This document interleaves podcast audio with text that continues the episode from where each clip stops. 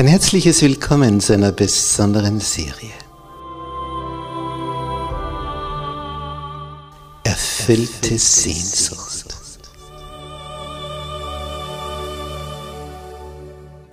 Die Welt der Bibel.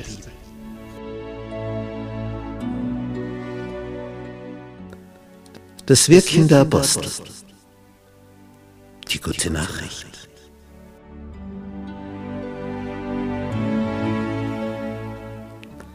Wie war das am Anfang mit den ersten Christen? Wie ging das vor sich? Wie ist diese Urgemeinde entstanden? Wie, wie haben die ihr Dasein gestaltet? Und dann der große Apostel Paulus. Wo ist er überall hingezogen? Wie schaffte er es aus dem Nichts, eine Christengemeinde nach der anderen zu gründen, in heidnischem Umfeld? Was war sein Geheimnis? Für seine Kraft.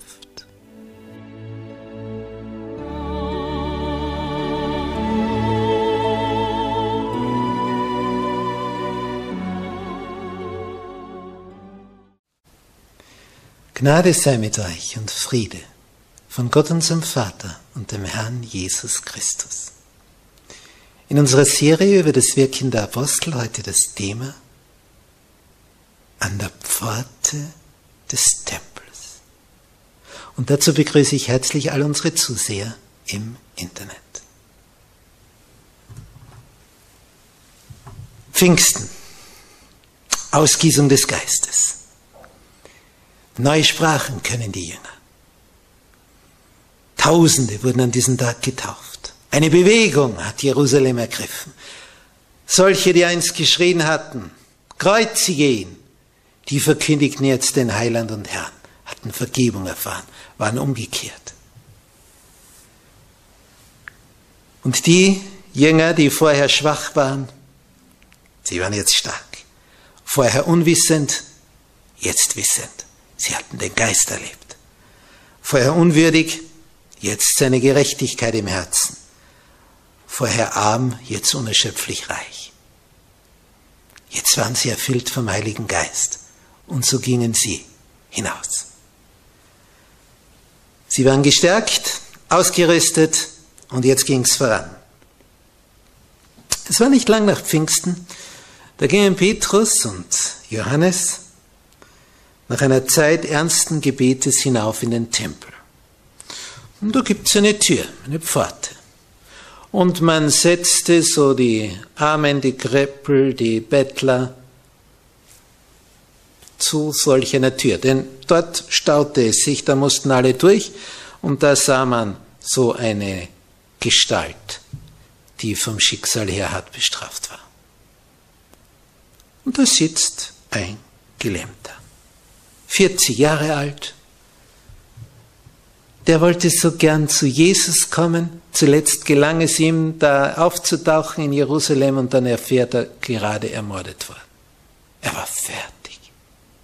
Endlich war es ihm geglückt, daherzukommen. Und dann war der Tod, der ihn hätte heilen können. Und er saß verzweifelt bei dieser Tempeltür. Und seine Verwandten brachten ihn dahin. Und dann kommt Petrus daher, Johannes. Und dann bleiben die zwei stehen und schauen ihn an. Und Petrus sagt, blick uns an. Der schaut hinauf, denkt, jetzt kriegt er eine Münze und dann sagt ihm Petrus, Silber und Gold habe ich nicht. Der Bettler senkt enttäuscht den Blick. Was ich aber habe, das gebe ich dir. Jetzt schaut er wieder in die Höhe. Ja, was gibt's sonst noch? Im Namen Jesu Christi. Steh auf und geh. Und was passiert? Was ist jetzt passiert? Petrus griff ihn bei der rechten Hand, richtete ihn auf, alsbald standen seine Füße und Knöchel fest, und er sprang auf, konnte gehen und stehen und ging mit ihnen in den Tempel, wandelte und sprang und lobte Gott. Apostelgeschichte, Kapitel 3, ab Vers 6. Ja, und jetzt heißt es da weiter. Und es sah ihn alles Volk wandeln und Gott loben. Sie kannten ihn auch, dass er es war, der am Almosen gesessen hatte vor der schönen Tür des Tempels. Und sie wurden voll Wunderns und Entsetzens über das, was ihm widerfahren war. Als er aber sich zu Petrus und Johannes hielt, lief alles Volk zu ihnen in die Halle, die da heißt Salomos. Und sie wunderten sich sehr. Denn den Mann, den kannte einfach jeder, denn der saß jeden Tag da bei der Tempeltür.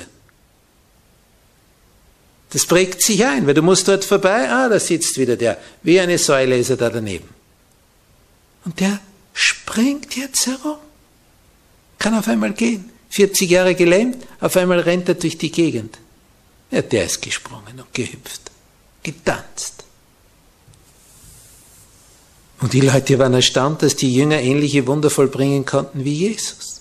Ja, von Jesus, das hatte man jetzt gewusst, der, der kann das. Aber die Jünger, ein Gelähmter, der gehen kann. Und die Nachricht geht durch Jerusalem. Alles geht dorthin. Alle kommen den Gelähmten schauen. So, und als da immer mehr zusammenkommen, um diesen ehemaligen Krüppel zu sehen, der 40 Jahre lang hier ein hilfloses Geschöpf war, sagt Petrus und fängt zu predigen an, ab Vers 12 in Kapitel 3 der Apostelgeschichte. Ihr Männer von Israel, was wundert ihr euch darüber oder was seht ihr auf uns, als hätten wir diesen Wandel gemacht durch unsere eigene Kraft oder Fähigkeit oder Frömmigkeit? Und dann sagt er ihnen, Jesus war das, Jesus von Nazareth. Der hat diesen zum Gehen gebracht. Wir lesen Vers 16, das Vertrauen auf den Namen Jesus hat den Mann, der hier steht und den ihr alle kennt, gesund gemacht. Der Name Jesus hat in ihm Glauben geweckt, Vertrauen und ihm die volle Gesundheit geschenkt, die ihr jetzt an ihm seht. Ja, es kommen immer mehr Leute. Jesus hat den geheilt, nicht Petrus und Johannes. Es war Jesus, der durch Petrus und Johannes wirkt. Ha, die Leute haben, haben nur so gestaunt. Und immer mehr kamen und immer mehr. So, und jetzt ist aber Petrus der, der nicht nur über dieses Wunder erzählt, sondern die Gelegenheit gleich nützt, wenn sie schon alle da sind, und sagt, ihr habt Jesus getötet. Ihr habt's mitgeschrien, kreuzige ihn. Aber Jetzt ist die Chance der Umkehr. Ihr könnt jetzt umkehren. Jetzt habt ihr die Möglichkeit.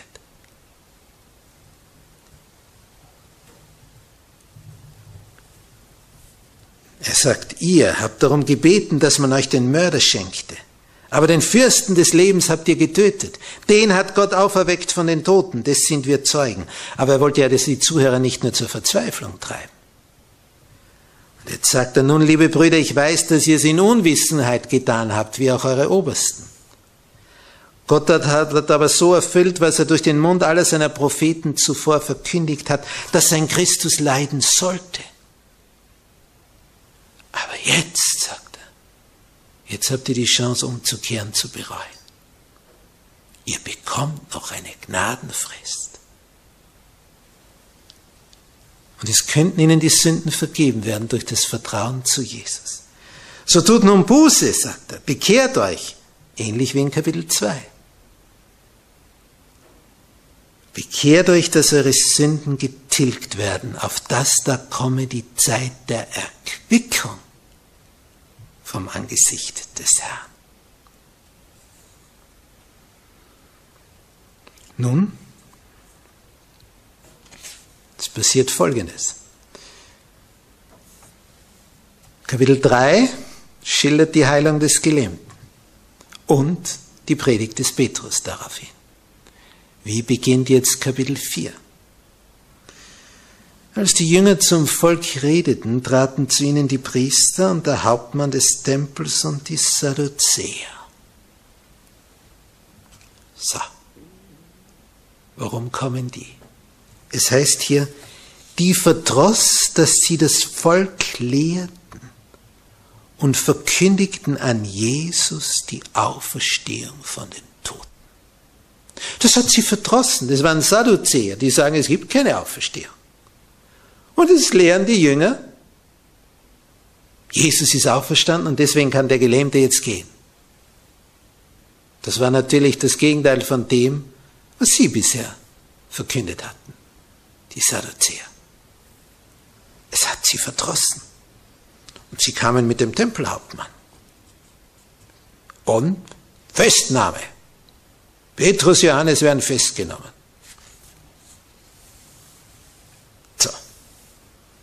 Werden über Nacht in Gewahrsam gebracht.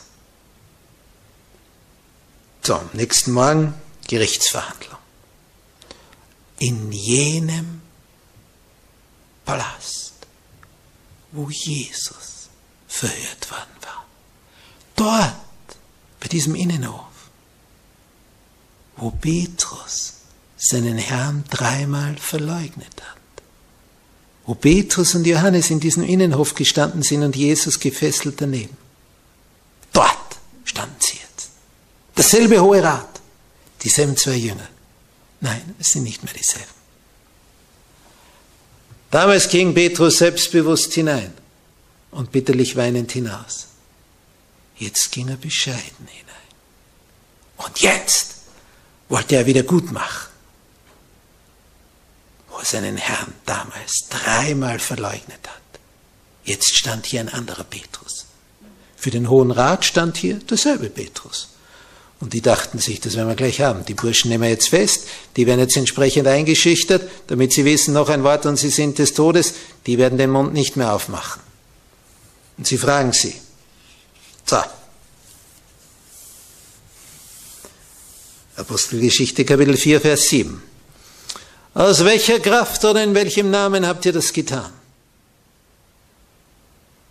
Der Gelähmte, der einstmals Gelähmte, steht frisch und munter neben Petrus und Johannes als Zeuge der Macht des Auferstandenen. Was predigt Petrus? Ihr hier und alle Leute in Israel, ihr sollt wissen, dieser Mann, er steht neben Petrus, dieser Mann steht gesund vor euch weil der Name Jesu Christi aus Nazareth eine Macht ist. Ihr habt Jesus gekreuzigt. Aber, aber, Gott hat ihn vom Tod erweckt. Auf diesen Jesus bezieht sich das Wort in den Heiligen Schriften. Der Stein, den die Maurer, und das seid ihr, für unbrauchbar hielten, hat sich als der wichtigste erwiesen. Jesus Christus und sonst keiner kann die Rettung bringen. Nirgends auf der ganzen Welt hat Gott einen anderen Namen bekannt gemacht, durch den wir gerettet werden könnten. Apostelgeschichte Kapitel 4, die Verse 10 bis 12. Es ist kein anderer Name unter dem Himmel den Menschen gegeben, darin wir können selig werden. Heißt es in der Lutherbibel. Der Hohe Rat ist verblüfft. Petrus redet völlig unerschrocken. Mutig. Mit Freimut. Furchtlos. Ohne Angst. Er steht vor demselben Gremium, das Jesus ans Kreuz bringen ließ. Die haben den Mut dazu, dieser Hohe Rat. Sie Jesus gekreuzigt haben, wieso Petrus nicht? Und diesem Hohen Rat schmettert Jesus, er schmettert Petrus diese Worte ins Gesicht über Jesus.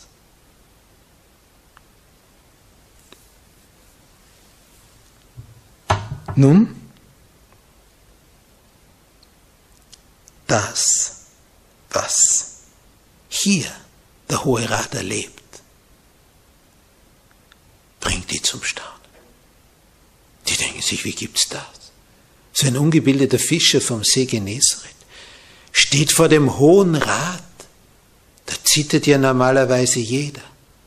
Und dann die finster blickenden Gestalten, diese ehrwürdigen Männer. Und er fürchtet sich nicht.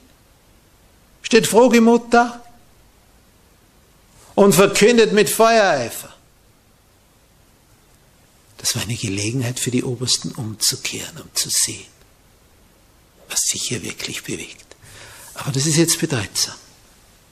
Sie hatten sich entschieden, Jesus als Empörer darzustellen, als Gotteslästerer.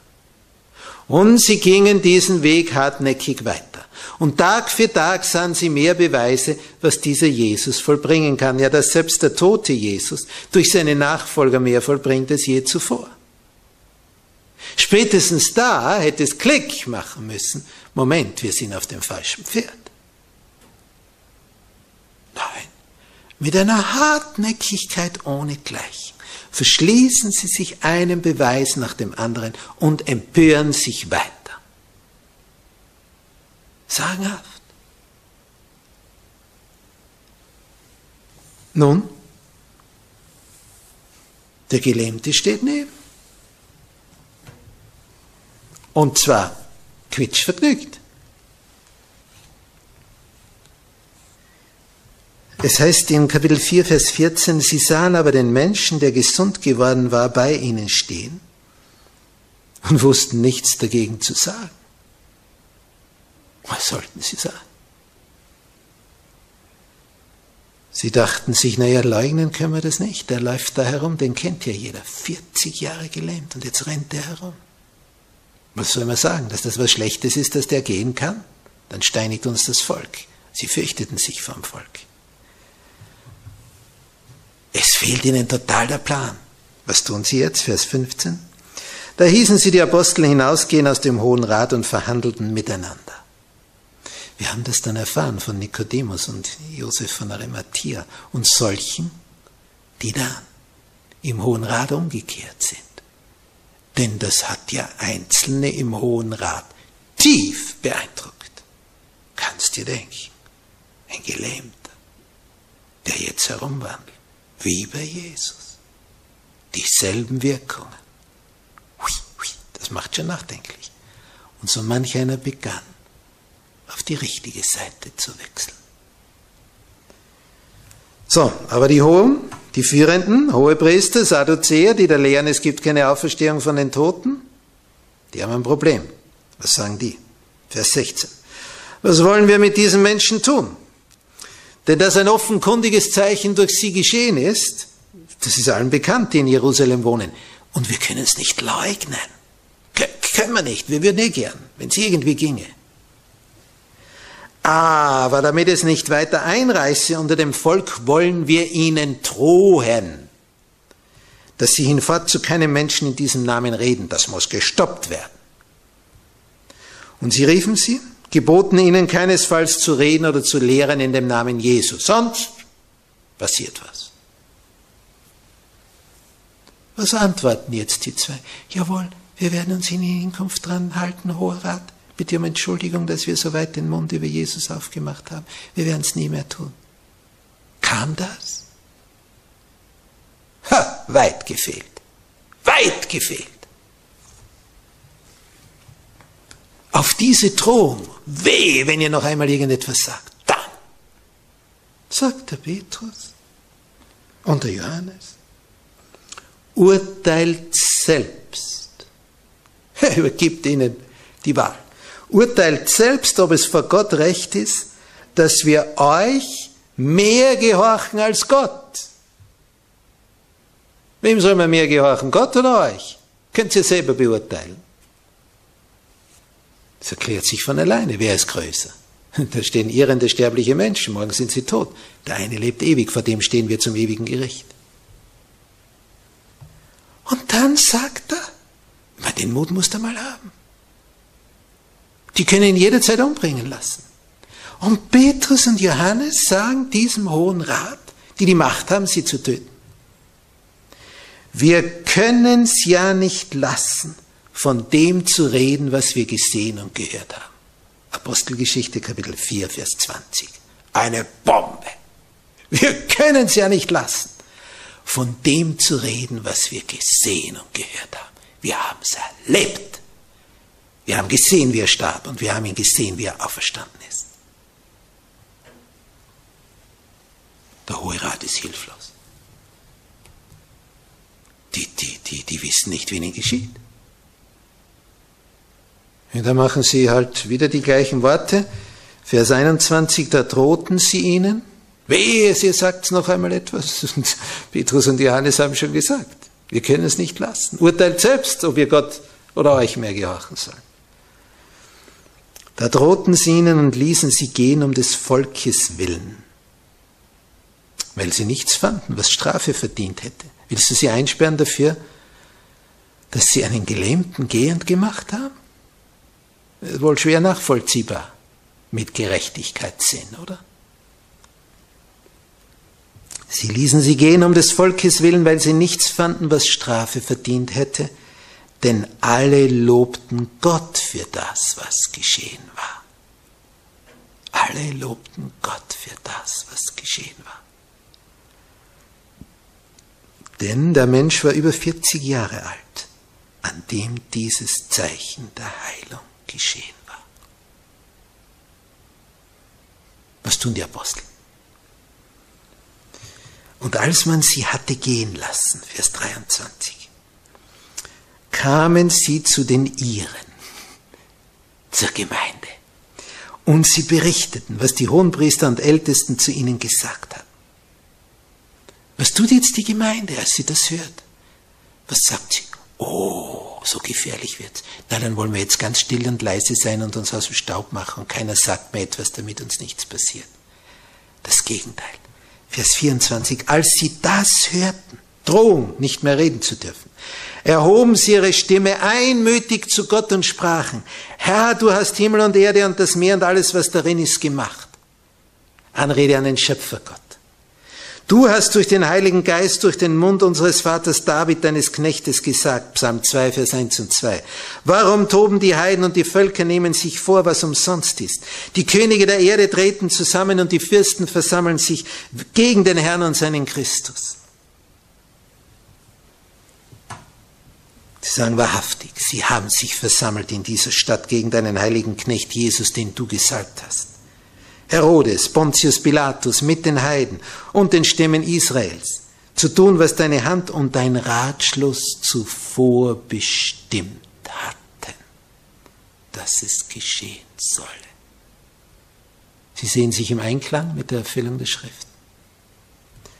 Und nun, Herr, jetzt beten Sie, sieh an Ihr Thron. Und worum beten Sie jetzt? Gib deinen Knechten mit allem Freimut zu reden dein Wort. Drohung vom Hohen Rat. Wehe, ihr sagt noch einmal etwas. Dann fahren wir euch drüber. Was bietet die Gemeinde? Gib deinen Knechten den Freimut, dass sie keine Angst haben.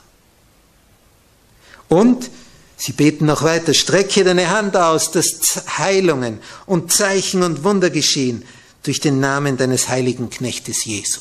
Weitere solche Heilungen. Noch mehr. Und als Antwort auf das Gebet, was ist passiert? Und als sie gebetet hatten, Vers 31, erbebte die Städte. Boah, das war was. Es erbebte die Städte, wo sie versammelt waren. Und sie wurden alle vom Heiligen Geist erfüllt und redeten das Wort Gottes mit Freimut. Ah, das ist schön. Und wenn das damals nicht so stattgefunden hätte, ja glaubst du, jetzt würde noch irgendeiner davon reden? Wenn die damals still geworden wären, ja glaubst du, du würdest was davon erfahren haben? Gehen wir 500 Jahre zurück. Jahr 1529, Reichstag zu Speyer. Deutschland, Reformationszeit. Der Kaiser und das Papsttum, sie haben sich vom Schock erholt. Acht Jahre zuvor war der Reichstag zu Worms, wo dieses Mönchlein dastand und gesagt hat, hier stehe ich, ich kann nicht anders, Gott helfe mir, Amen. Den wollte man auch mundtot machen. Und er ließ sich nicht mundtot machen, lieber sterbe ich, hat er gesagt. Ergebnis. Es kam zu einer Reformation. Fürsten schwenkten um auf die Seite des Reformators auf die Seite des evangelischen Glaubens. Aber acht Jahre später kam folgender Beschluss auf dem Reichstag zu Speyer. Der Kaiser hat sich durch seinen Bruder Ferdinand vertreten lassen. Das war ein harter Gesell. Er regierte in Wien mit eiserner Faust, dieser Ferdinand. Der war brutal gegenüber den Evangelischen. Und der hat den Fürsten erklärt, alle Freiheiten, die wir euch bisher gegeben haben, stopp, zurückgenommen. Nirgendwo darf mehr das verkündigt werden, kein neues Fürstentum darf mehr dazukommen, stopp, aus, Schloss. Dasselbe wie hier. Was haben die Fürsten gesagt? Wir verwerfen diesen Erlass. Die evangelischen Fürsten haben das gesagt. In Glaubensfragen entscheidet nicht die Mehrheit, sondern das Wort Gottes.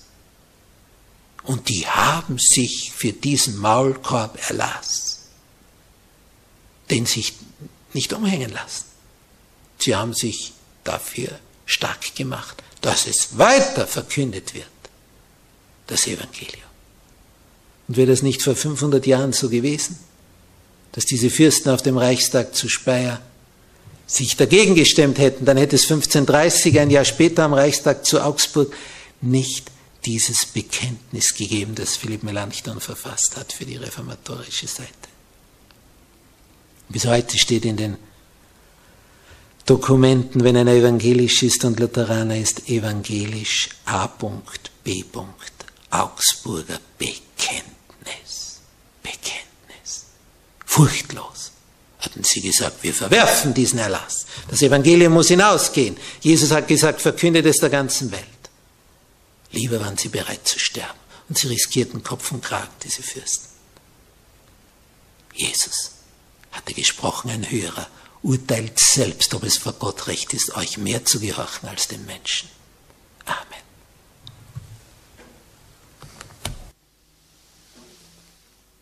Unser Herr und Meister.